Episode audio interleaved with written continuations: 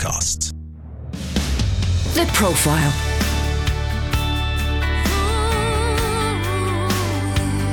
You're listening to Premier Christian Radio.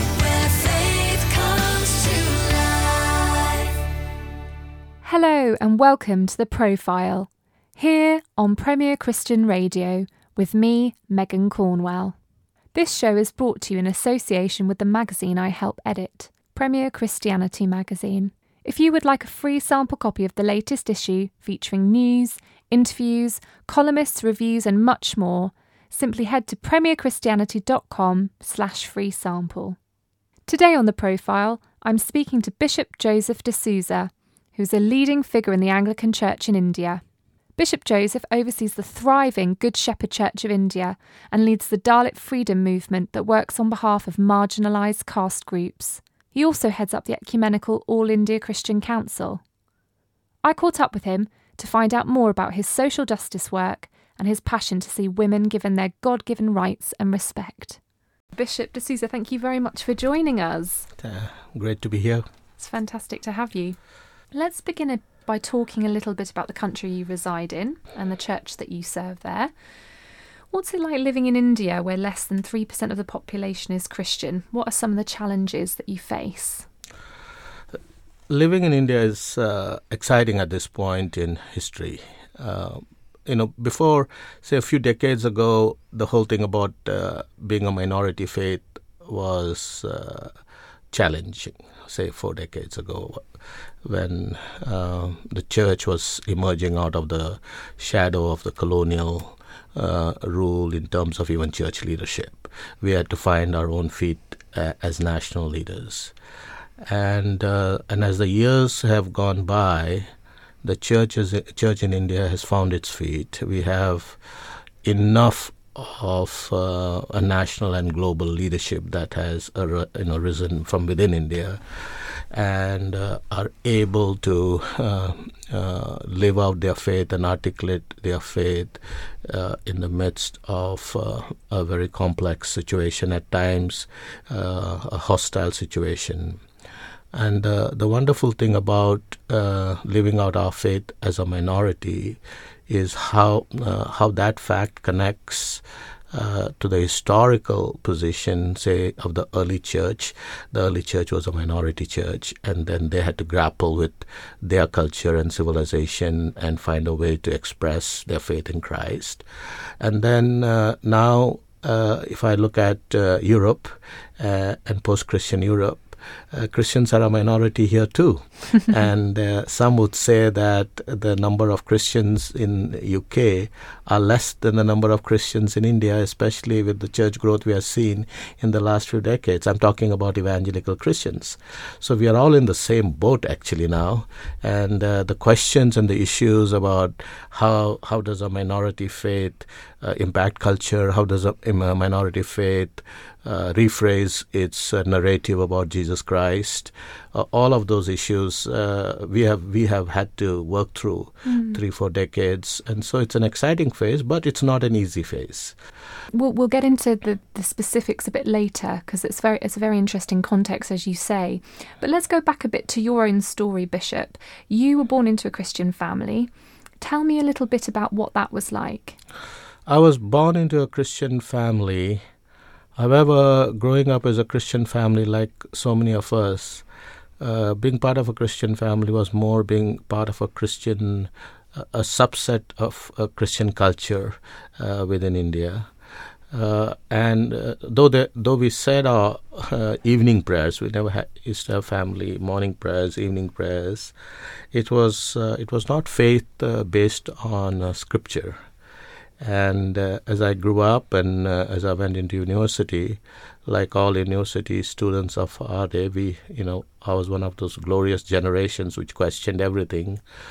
Uh, existentialism was going around the world, and we, you know, uh, I was a keen follower of uh, the existential way of thinking, and so so um, uh, um, the word of God was not so uh, strategic or important at that point. Till a friend of mine uh, who found Jesus through uh, some gospel meeting, told me I should uh, start reading the New Testament. So it was only when I was 17, 18, I got uh, the copy of a New Testament and uh, I began to read it. And the more I read it, just uh, challenged some of my prejudices that I had, even as a Christian, about the Christian faith. You know, I remember asking my dad, good old dad, he's still alive, he's 94, 95, Wow. uh, his advanced dementia. So I remember asking my dad once, uh, what happens uh, when we die? And he said, son, we don't know. So that's how he was raised. And then I read the New Testament, and my friend tells me it's possible to know uh, what happens to you once you uh, pass away from this world. And the possibility is either you're going to be with Jesus or you're not going to be with Jesus. So as I read the scripture, uh, it drew me in. And uh, the doctrine, more than anything else that drew me in, was the doctrine of grace the, that's found in the New Testament. That uh, I did not need to have a religion based on works to have a relationship with Christ. Uh, I would uh, need to exercise faith and accept what He had done for me and receive it. And so that led to, you know, I don't like to say it because, um, you know, during those days, dramatic conversions were the order of the day. Um, I had a dramatic uh, conversion experience, and I found the Lord and I experienced the Holy Spirit in my life. Could you tell us a bit about that? Yeah, yeah. I uh, somebody asked me to um, uh, go to prayer and uh, kneel down and ask Jesus into your life. And uh, I still remember the occasion when I uh, did that.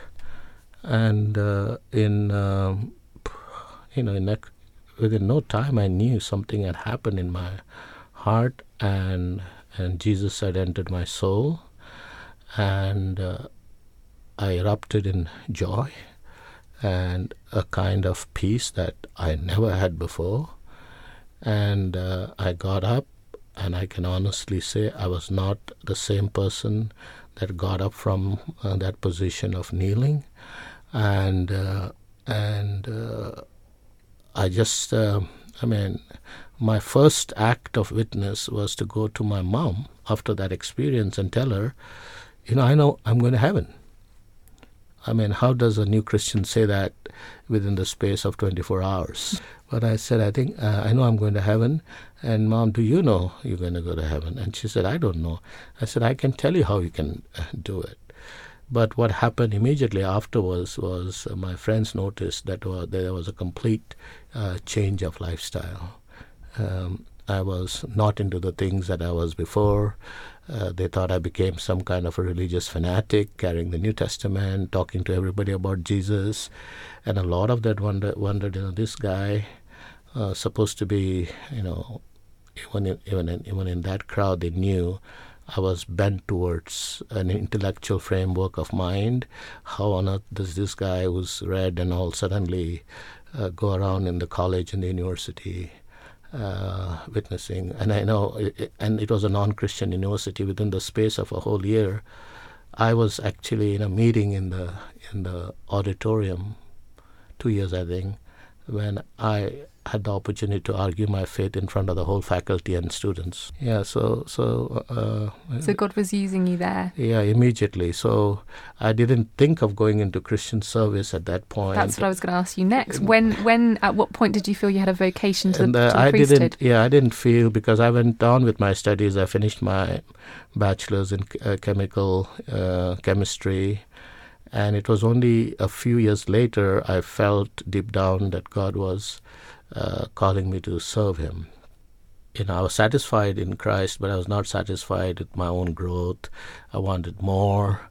Uh, without uh, A.W. Tozer and his books, which most Christians don't even know about today The Pursuit of God, The Knowledge of the Holy, and all of those classic books had a profound impact on me. And as I went through that phase, I knew that God was calling me to serve Him. I remember in my prayer times, and uh, etc., I, um, I read a lot about George Mueller and what he did among children.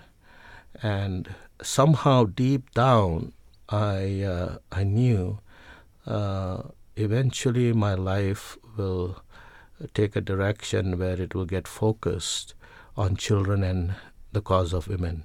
I didn't know how it would work out because I I came as a preacher of the gospel, and to make a transition into uh, justice issues, I didn't know how this was going to work out. But uh, 20 years later, uh, when India went through its own caste crisis, massive in the 90s, India went through a massive caste crisis. You know, if you turn over and look at the history, uh, low caste people and Dalits were pouring kerosene on their heads and burning themselves to death. So, so this uh, present thing uh, that I am part of nearly for 20, 25 years, uh, I have to say this is not of us, this is not of me, this is of God. God orchestrated this. This was not orchestrated in any seminary or any strategy meeting of any world group. It's one of those historic developments which is now become full blown and keeps growing. So that stage, you know, the first stage was me wanting to serve and getting into this. The second stage of this larger uh, global movement and Dignity Freedom Network. Uh, never in my dreams I anticipated that's how God was going to open the heart of India. That's a fascinating part of your story, Bishop. But you currently are presiding over a church that's had massive growth, I understand. Could you just tell us a little bit about why it's so popular? Why is uh, the church growing in India? Uh, uh, it, it, it is linked, uh, Megan, very much to the events of uh, a couple of decades ago and the caste revolt in Indian society. Uh, I think historically, uh, large sections of the church never understood uh, global church and uh, did not understand uh, India properly. And Indian ch- Indian church also was not in touch uh, with uh, their reality. Though for 200 years the global church has been praying for India, and India has been called the graveyard of missions many a missionary has gone and died and never seen any fruit, etc.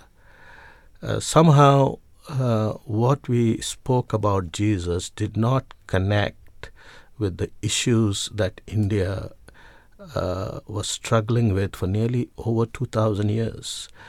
Uh, the only exception to that, really, and and uh, the Christians need uh, need to kick themselves for not following the example of William Carey. The only exception to that was William Carey, who, uh, when he uh, went to India, uh, the British, of course, uh, British Church does not get many good plus points for how they dealt with William Carey, uh, both with the with the paper that he wrote on why we need to do missions to, uh, you know 200 years ago, as well as not allowing him to go on a British visa to India. So he he went into India because God had called him to India through a Danish mission, and that's why he ended up in Serampore, Calcutta. But as soon as he ended up in India, he realized uh, India has some serious uh, social problems. Uh, one was, of course, uh, child marriage. Uh, number two was the burning of brides and uh, the sati. And number three uh, was the caste problem and the problem of the untouchables and the low caste and all of that. So he was very exercised about it.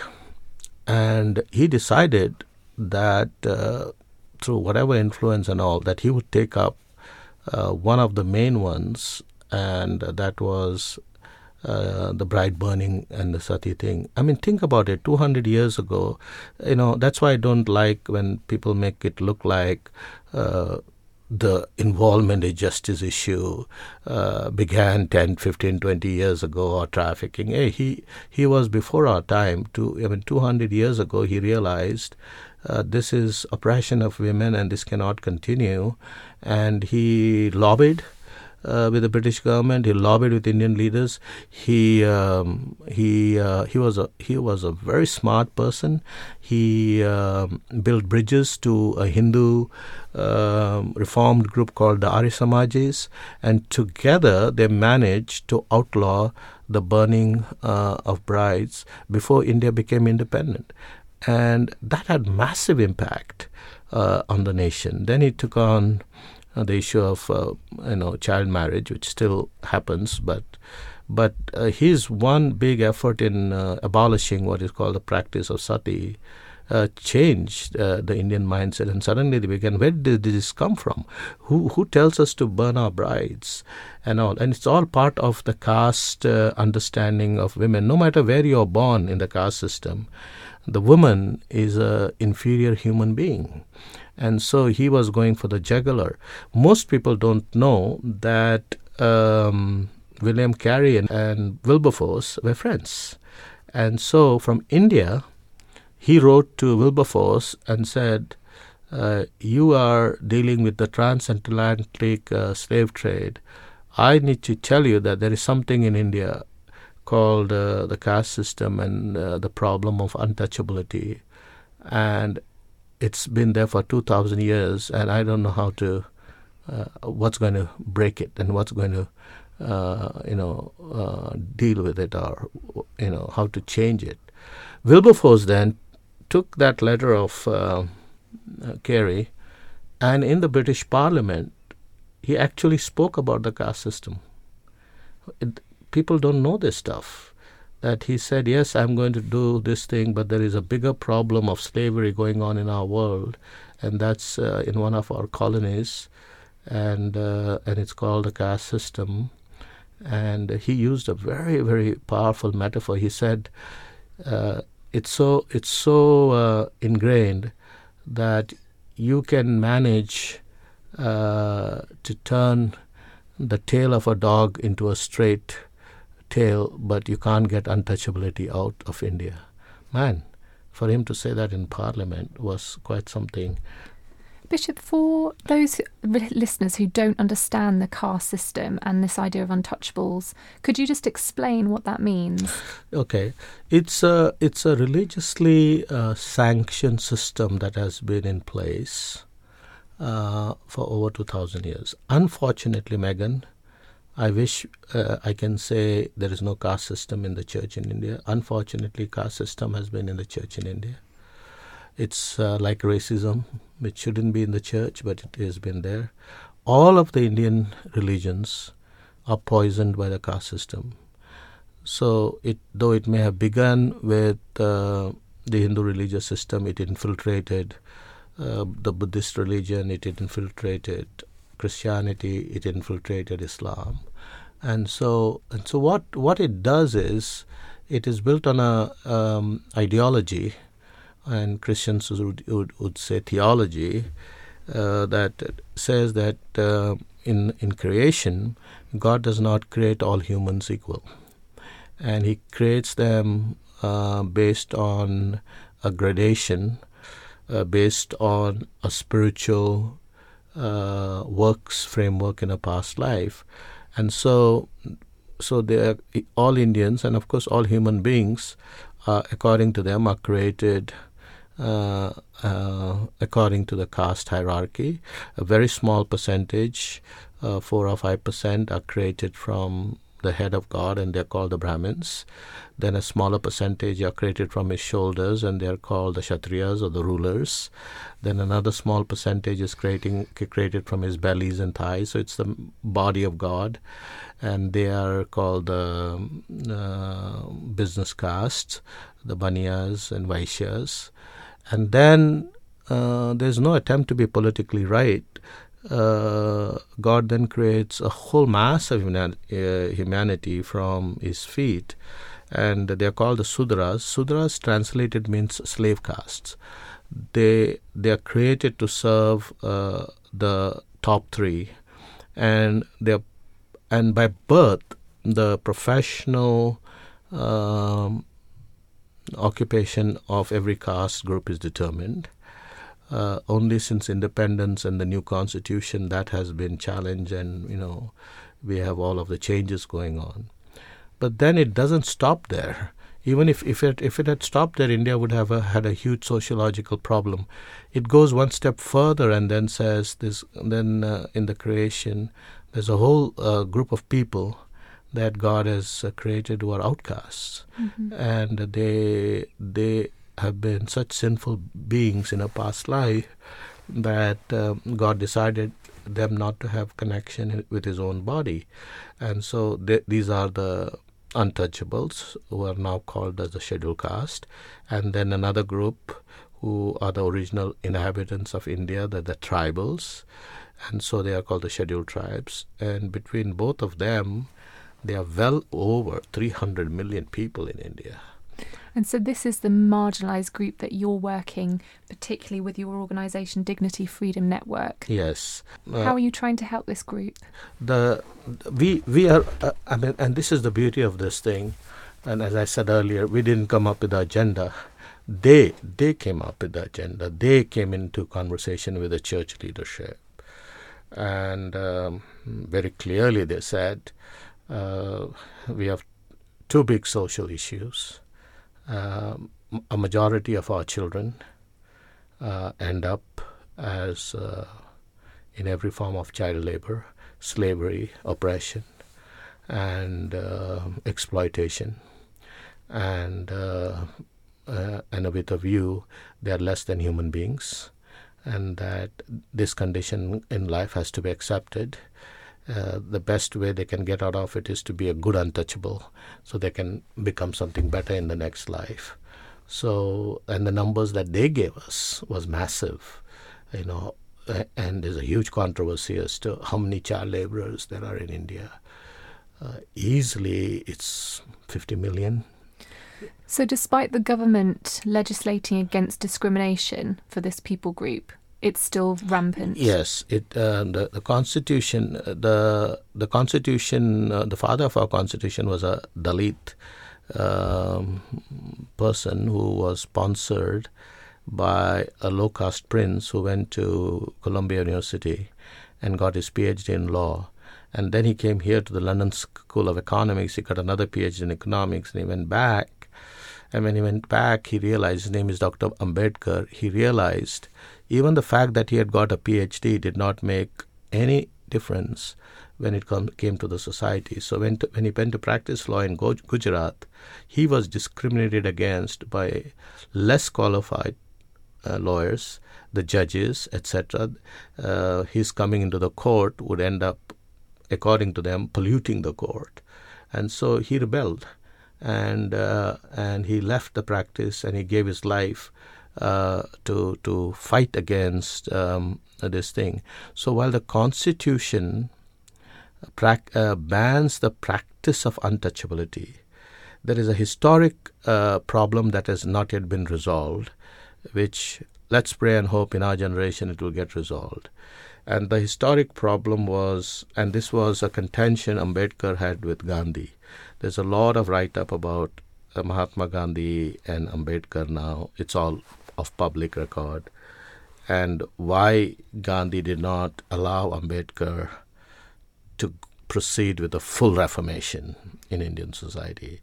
And part of Ambedkar's uh, agenda and plea was we don't just ban the practice of untouchability, but we uh, abolish the caste system by law. That has not yet happened. So 60 years later, Ambedkar predicted this.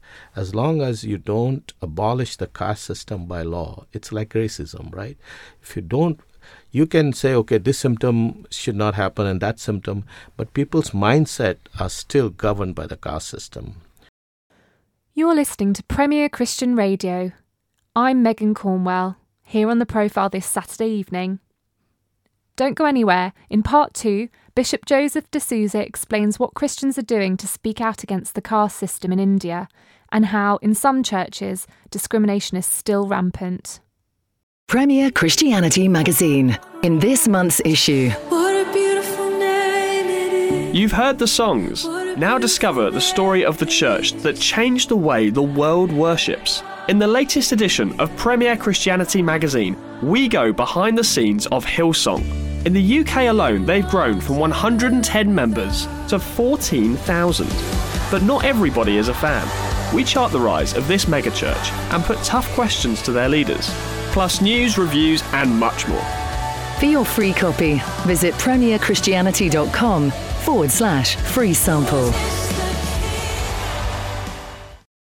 Good news! We've slashed the cost of subscribing to the UK's leading Christian magazine. Now you can read news from a Christian perspective and interviews with fascinating leaders for half the normal price. That's 12 issues of Premier Christianity magazine for less than £20. Plus, take out a subscription and we'll enter you into a prize draw to win £200 worth of new Christian books. There's never been a better time to subscribe. Go to premierchristianity.com forward slash subscribe. The Profile.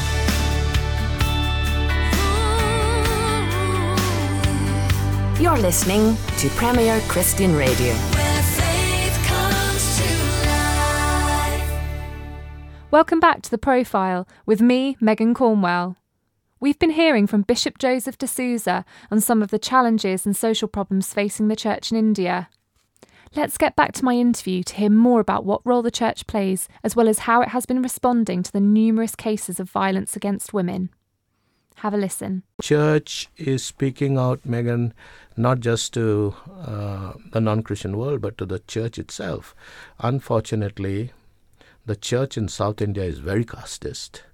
So, in my chap- book on Dalit freedom, I have a whole chapter on caste within the church because uh, the Dalit leaders have challenged me on that Mm. and said, uh, "When are you going to get rid of caste system in the church?"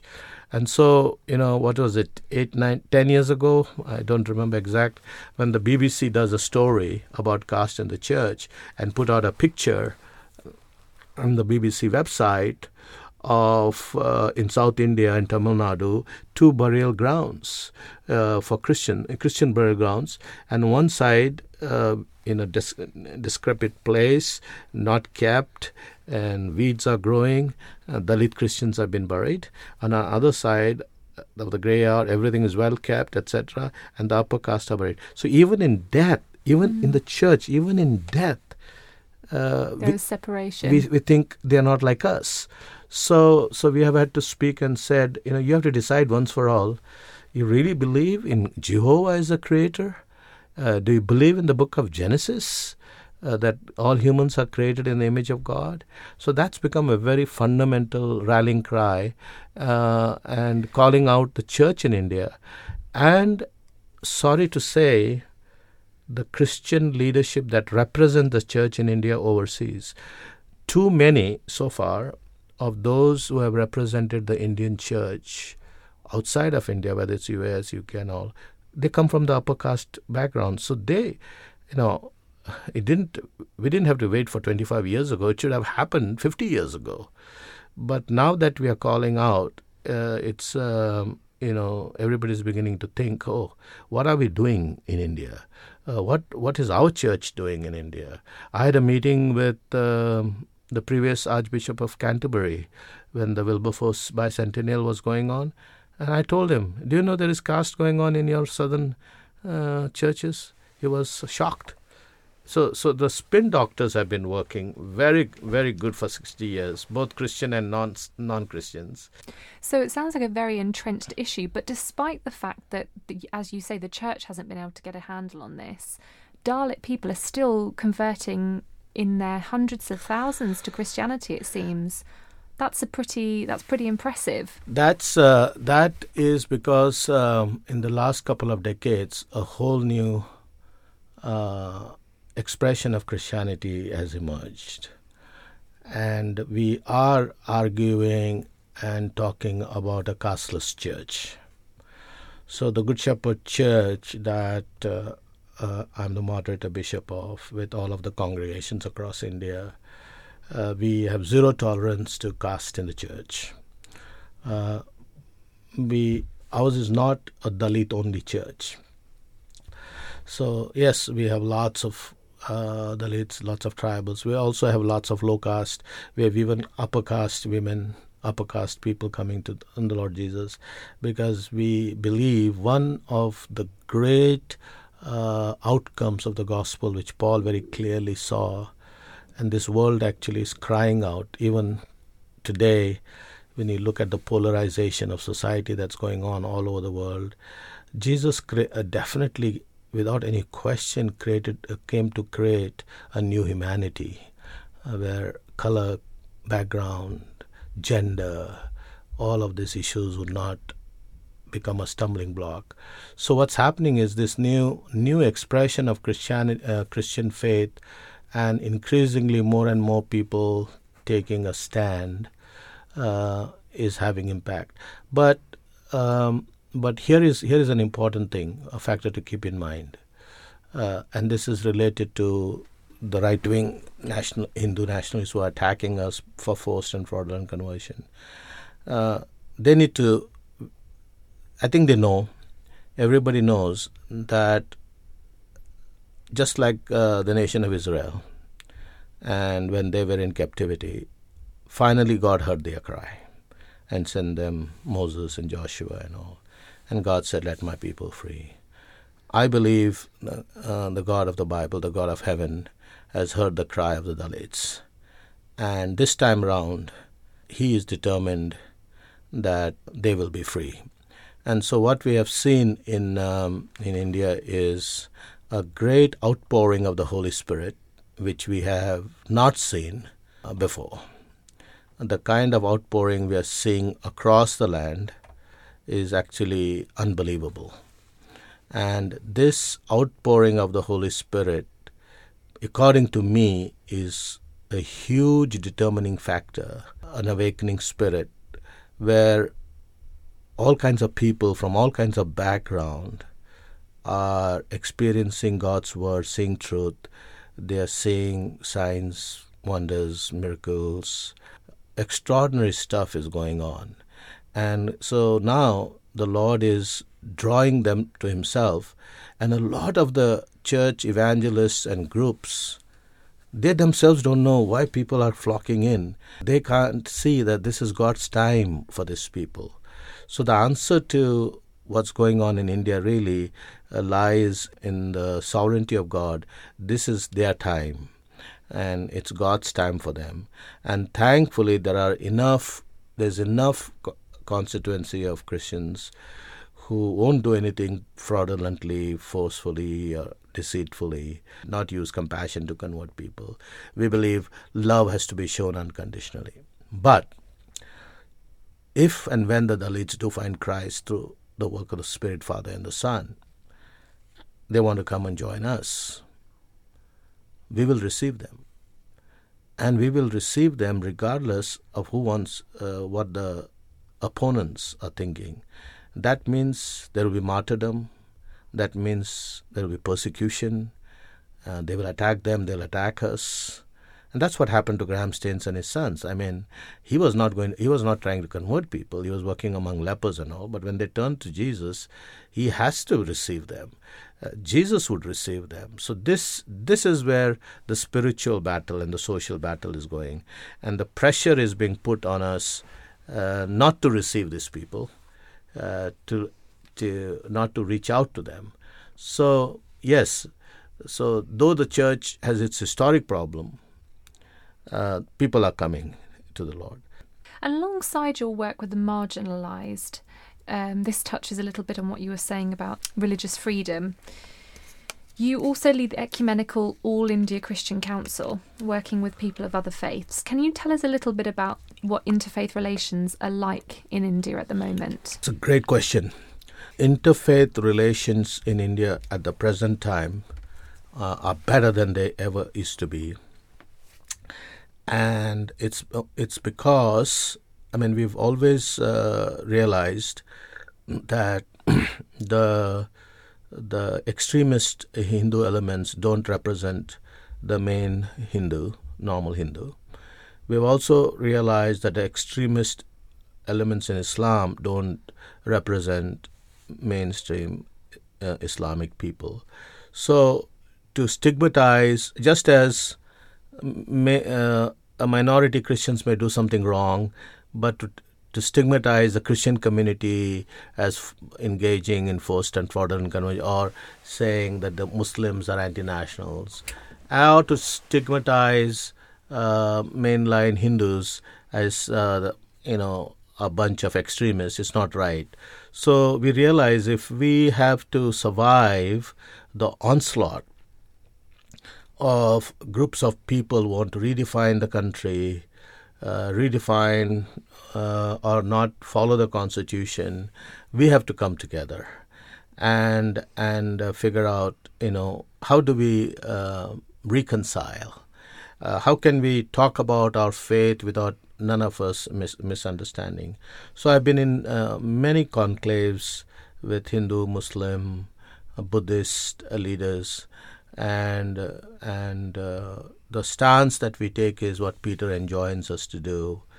Uh, always respect your audience. Always respect the people you're living with. Don't use incendiary Christian language. Uh, I uh, have written about this uh, many times.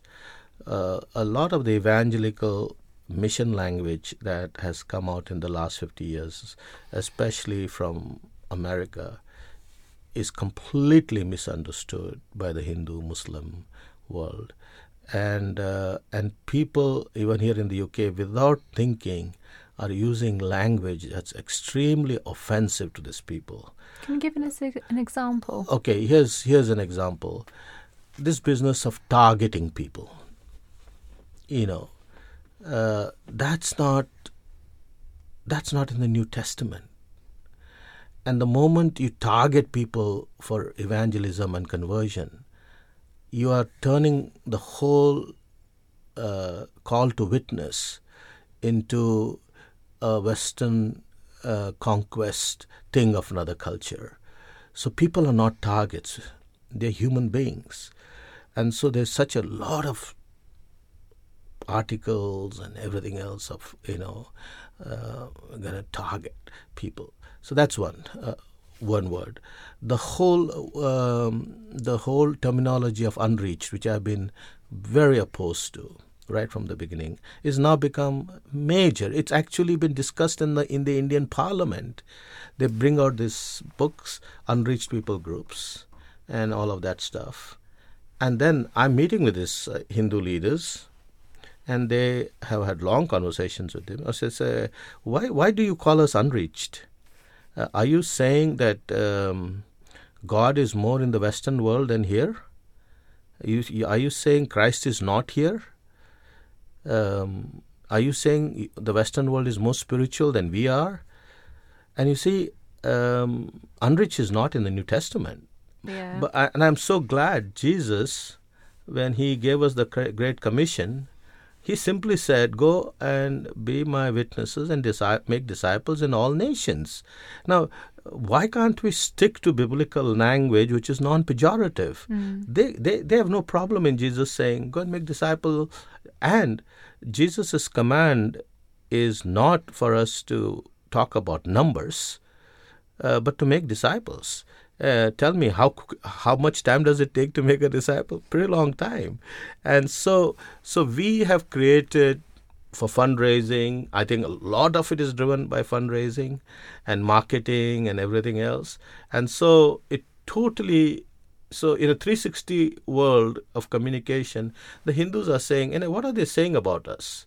Are those some of the main objections that you have when you're doing outreach and mission work among people of other religion. yes, India. yes. I have to exp- I have to do an apologetic, and I have to say there is the presence of God is as much here as is in the West. And then this whole thing of language of spiritual warfare, we have done a big disadvantage again in the non-Christian world, where you know the guys talk about demons controlling New Delhi, demons controlling Indian cities, and they come and ask me, what about the demons controlling London? And the demons controlling Washington. Why don't these uh, people first try to remove the demons from London and Washington? You see how I mean, and again, it's not not in the Bible. Why on earth do we?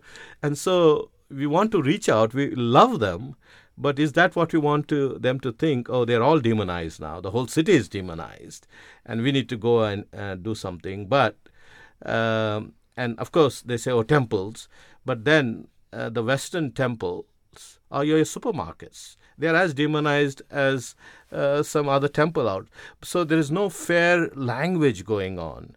So that's what we we have to do an apologetic in the in our part of the world that the West has no clue about because you're still even though you're post Christian, you're coming out of a Christian context. So you use language that communicates to your people, but then uh, with communication going 360 degrees and Facebook everywhere Doesn't you- translate. No. Let's move on a little bit now to talk about your work with women. I mean, here in the UK, we hear lots of reports in the media about violence towards women in India. Why does this seem to be such a big problem? um, the women's issue uh, in India has to go, has to do a with the caste issue, as I said. Uh, caste, Dalit women. When I first ran into them, they said we are the twice oppressed, twice marginalized. We are we are marginalized as untouchable, but then we are marginalized as women. And they explain, and they told me, you know, those leaders told me, if they want to teach my husband a lesson, of raising a voice against upper caste, they'll rape us. They'll rape my daughter. They'll kill her. They'll kill us. And and so so that's at the caste level. But within the caste system itself, uh, the woman is always a secondary uh, creature. And and what was uh, what was um, covered is now come out into the open in that we are seeing more and more of this violence and um, and things have taken because the social structures that held some control on uh, India are now collapsing and so you suddenly have uh, violence against women all over the place. And historically, within the caste system, woman has been more oppressed than the man. And so you have a mindset within India which does not believe a woman is created equal in the image of God. Then you have the whole thing of the sexual objectification of women within Indian society and even Western society. Now everybody is paying price for it. Uh, the West is paying the price for it. Hollywood has contributed to it. Bollywood has contributed to it. The advertising world has contributed to it. The fashion world has contributed to it. And suddenly, you are we are facing with a massive problem. And the according to me, the two big global social issues of our time, and if the church doesn't get it and speak out and do it right, we we will lose the plot is the issue of the oppression and enslavement of women in all cultures, even in Western cultures, and the rise. How you know how can uh, in Br- Britain and the U.S., even in the West, in uh, Europe, how can trafficking of women be such a lucrative business if the culture was right? Uh, it's a it's. Uh, I hear it's only next to the drug trade in terms of money. Talking about the men who pay for sex with, yeah, the, with yeah, these women. Yeah. And and uh, and you you you traffic uh, women from um, Central Europe. You traffic women from other parts of the world, or you go to Thailand, uh, and then there is uh, pedophilia and all of that stuff.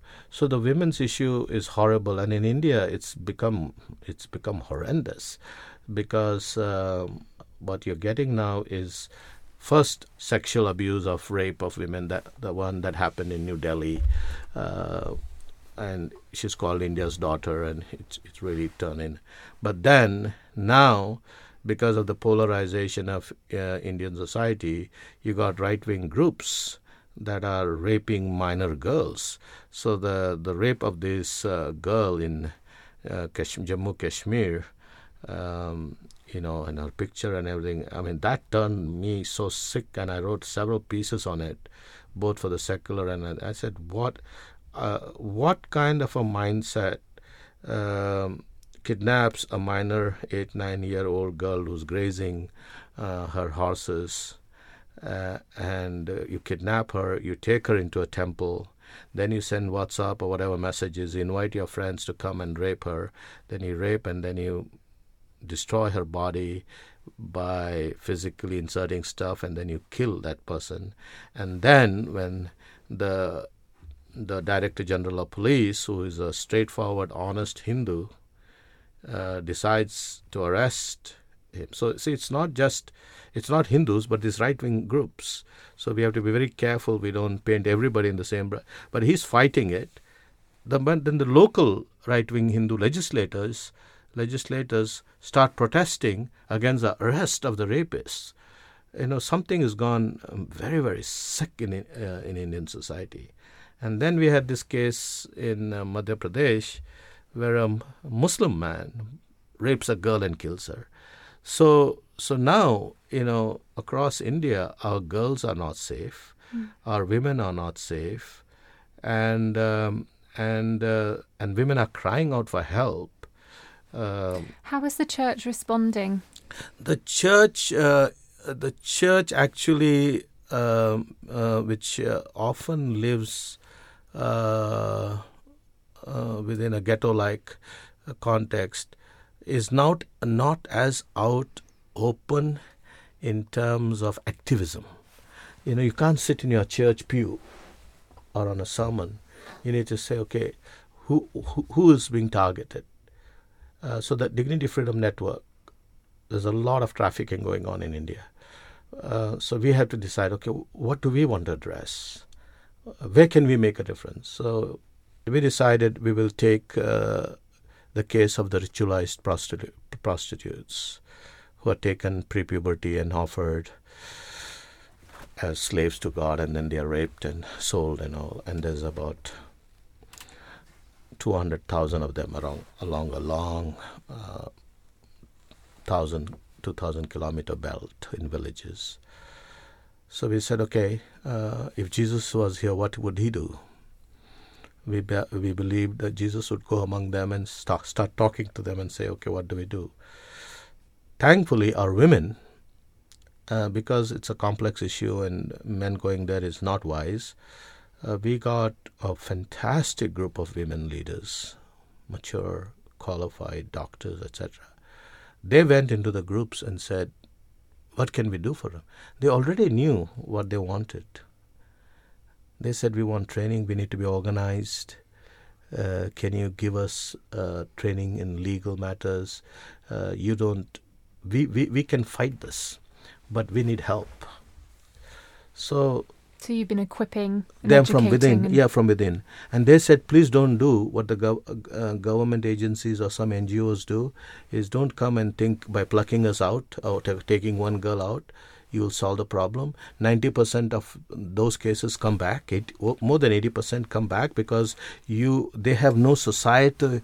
They, they need to live within society. You can't plug them up and yeah, they need a job and job, and then who's going to marry them yeah. and what social structure. So we want to be where we are, but we want to change it from inside out. And work with the communities. Yeah, and so and then the girls that are most vulnerable, uh, who are born are born who don't have fathers or who will be sold into the slavery, uh, we want you to pro- uh, uh, provide some kind of a shelter to them and give your English education, which you are now doing across India, uh, to our girls too. And so we are now, you know, eight, ten years into this. Our girls have started graduating from this thing.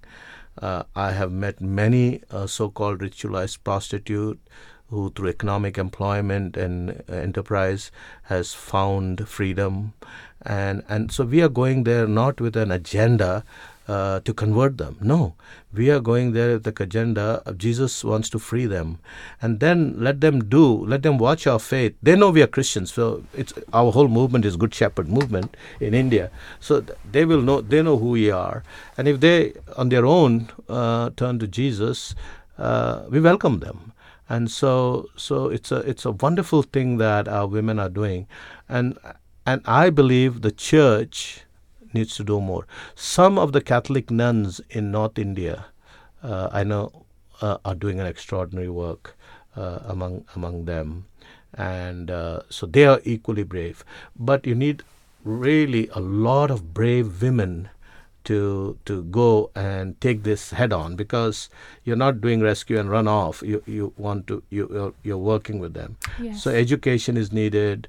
And then you need to also have uh, for the An girls alternative. alternative Yes. uh, framework of who they are.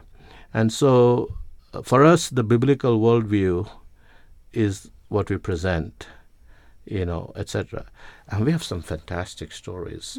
I mean the daughters of devadasi or these temple pro- uh, prostitutes or ritual never get a decent marriage. So that's how they went. But in in the good shepherd church some years ago I went to a pastor's meeting uh, in one part of India uh, uh, where we are working, and suddenly I was introduced to this pastor who was one of my brightest pastors, and then they introduced his wife to me, and they said uh, she's the daughter of a Devadasi. I cried because I got a pastor who does not care about the stigma of marrying uh, a daughter of a ritualized prostitute. I mean that that is the kind of radical faith uh, that is required in today's India. If you really say, yeah, women matter, women are of value in themselves. So there are some sections of the church that are doing it, other sections of the church uh, not knowing uh, what to do. Can we just very quickly talk about some of the environmental impacts in terms of development? So, India has rapidly developed over the last few years. It's got one of the fastest growing economies, and you know, with that, you get the the effects of climate change, poor air quality. Can you tell us a bit about how climate change is affecting India? Uh, India is going through extremes of climate change.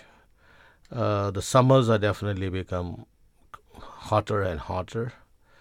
The winters are becoming colder and colder. A couple of years ago, I live in Hyderabad, which has never, uh, never seen winter temperature drop below eight degrees centigrade and all and then some parts in uh, Hyderabad and Andhra Pradesh, it dropped to about a zero, and um, um, there there were fields that were covered for the first time in history um, with dew, frozen dew. And everybody is freaking out, and, and then all of the people going there with their cameras uh, because this has never happened before. But when the monsoon hits, floods are. Uh, sadly speaking, the balance in terms of economic development and uh, wanton destruction of forests and the green cover uh, is not yet achieved. So we got a great environmental ministry trying to figure out uh, what to do. Equally, we got a lot of environmental activists fighting and saying, "Don't destroy the green cover that uh, we have." And again, the victims of this will be the poor, the marginalized, and the outcasts of Indian society. The rich and the elite won't suffer. Uh, so this year again, you know, all of our cities are struggling. Mumbai struggled with floods. Couple of years ago, Chennai, which is to be known as Madras, had the kind had the kind of floods that they never experienced. So, so it is a massive problem. Bishop, finally, if there was one thing that Christians in the UK could be praying for for the people of India, what would that be? Uh, I believe uh, the Christians in the UK should pray that this will be the generation where the poor, the women and the children, because that's the future, among the poor, the marginalized, and outcast, are empowered, freed, and uh, find meaning to their lives and understand there is a God who created them in His own image and loves them, and uh, uh, who came down to earth to show how much He cared for them. On that note, it's been a pleasure speaking to you. Thank, Thank- you, Megan. Thank you, Bishop. Thanks for listening to The Profile, here on Premier Christian Radio with me, Megan Cornwell. The Profile is brought to you in association with Premier Christianity magazine. For a free sample copy of our latest issue, visit premierchristianity.com slash free sample. That's all we've got time for today, but if you want to hear past episodes, you can download The Profile as a podcast. Just visit premierchristianradio.com slash the profile. Coming up next is Premier Playback.